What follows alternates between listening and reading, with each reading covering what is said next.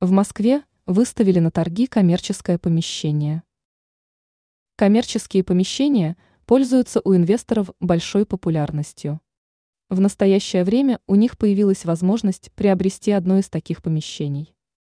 По информации ТАСС, в пресс-службе Московского департамента по конкурентной политике со ссылкой на главу департамента Ивана Александровича Щербакова сообщили о помещении, выставленном на торги.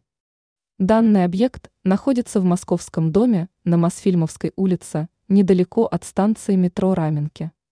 Его площадь – 766 квадратных метров. По словам Ивана Александровича, инвесторов часто интересуют площади на первых этажах многоэтажных домов, поскольку это дает хорошие возможности для развития бизнеса. Он также отметил, что торги состоятся 27 ноября. Поучаствовать в мероприятии могут все желающие. Уточняется, что лот, выставленный на торги, находится на втором этаже многоквартирного дома. Он подойдет для размещения магазина, офиса, сферы услуг. Желающие поучаствовать в аукционе должны подать заявку до 16 ноября.